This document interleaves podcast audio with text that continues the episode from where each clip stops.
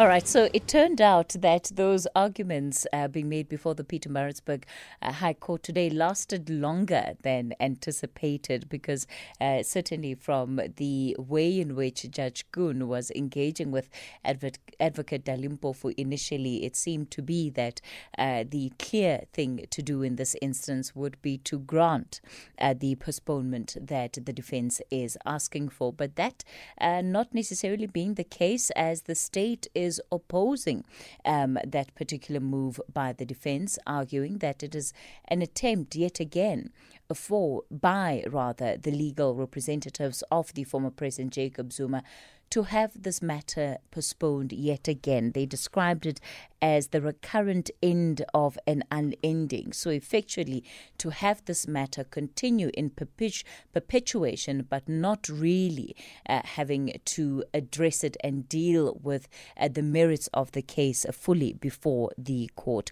Well, let's get you some reaction, some analysis at least before uh, we also get ready to say goodbye because uh, the hearing has certainly uh, dominated most of our show. Mpumelelo Zikalala is the director at Zikalala Attorneys and joins us this morning. Mpumelelo, good morning to you. Good morning to you and also good morning to the SAFM listeners.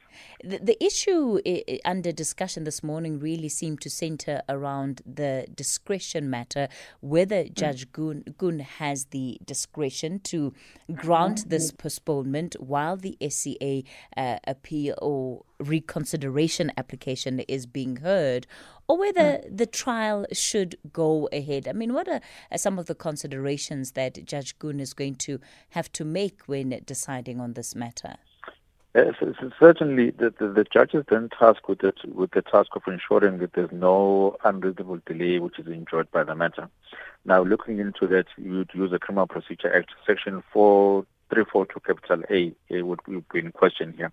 So the judge will then say, what's, what is the duration of the delay that you are dealing with, the reasons which have been advanced, in which in this case uh, they seem to be plausible, uh, according to him. He fully understands the predicament that he's faced with, in which the legislation has been written. And uh, let's say the door that has been opened by the Superior Court Act under Section 17.2f and he seems to be on the basis of saying that may, I may be able to grant it. But one of the other reasons in which he's going to look at is whether can anyone be blamed from this particular delay. Now the parties will come back and say, you can't blame us. We submitted an application within due time. We've we've filed or made a particular petition or, or pleaded with the judge president. It is up to the judge president of the Supreme Court of Appeals who hasn't responded to us. So we are not to blame for for this particular uh, uh, uh delays. Then the next would be the effect of the delay and the personal circumstances of the accused witnesses, and just to check whether is there any prejudice which is going to be suffered by any of the parties if this particular postponement is not granted. Mm. Now, between the two of them, uh, the, the, the accused in this case, which is the former president, will then say, you know, you are taking away an opportunity for me to have this matter uh, brought to a standing house, or if I can come to a further determination of whether we need to go to the ConCourt or not uh, and in which the state is not going to suffer any prejudice because they'll still be in the same position they would have been today on the next occasion when you come back, when it comes to the witnesses, when it comes to the ev- evidential material.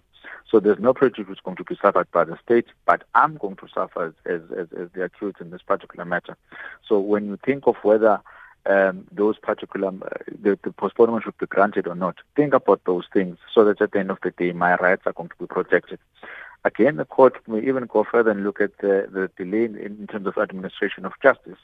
Now, when you cause something to go the normal route in which it's supposed to go, which is the legislative processes which must be followed, it can't be said that you're engaging in delaying tactics or the Stalingrad um, uh, way of, of, of, of litigating because it is it is an opportunity and mm-hmm. a legal stream which is available to you.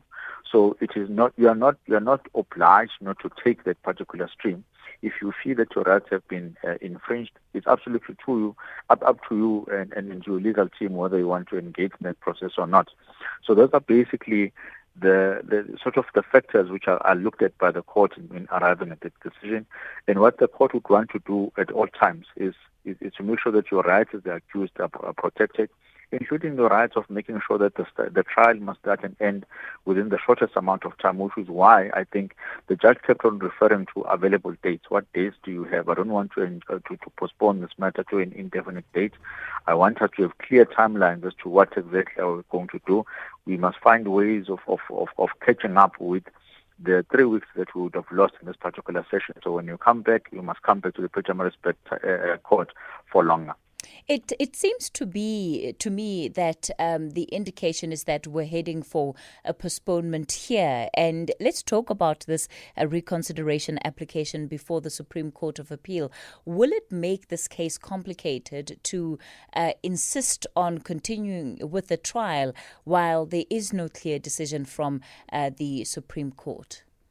Uh, even though there are legal avenues, uh, because to, to protect the rights of the accused in that case, then the Criminal Procedure Act does allow for irregular uh, or, or, or, illegal instances. So let's call them irregular instances where one could be perceived as a prima facie uh, uh, potential uh, breaking of the of the accused rights, in which they would come back and say, uh, "What we are going to do, we want to allow you an opportunity to raise those objections."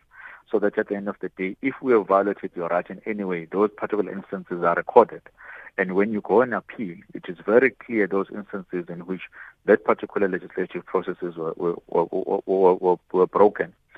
But to play it on a, on the safer side, you rather let all these particular uh, petitions and all the other appeals take place and end.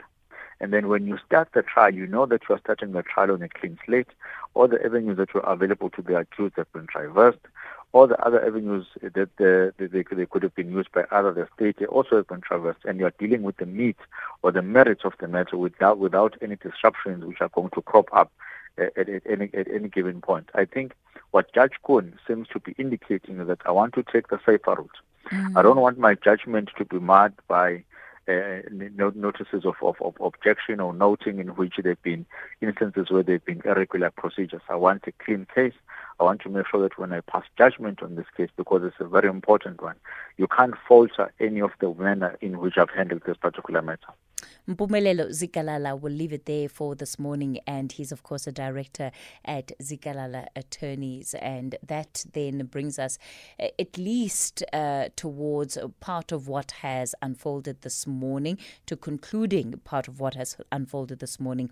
Uh, you heard earlier that the order in terms of the way forward will be issued at 2 o'clock this afternoon. By all indications, uh, we could well be headed towards a postponement. Uh, tomorrow, if I'm not mistaken, is uh, the former President Jacob Zuma's 80th birthday, and um, you know his legal uh, representative, Advocate Dali Mpofu, describing um, his medical condition as a medical emergency and saying that they're hoping to uh, bring a document before the courts later today explaining exactly what has been taking place. So, yeah, this court case, by all int- for all intents and purposes, uh, we still seem to be some steps away from the trial beginning.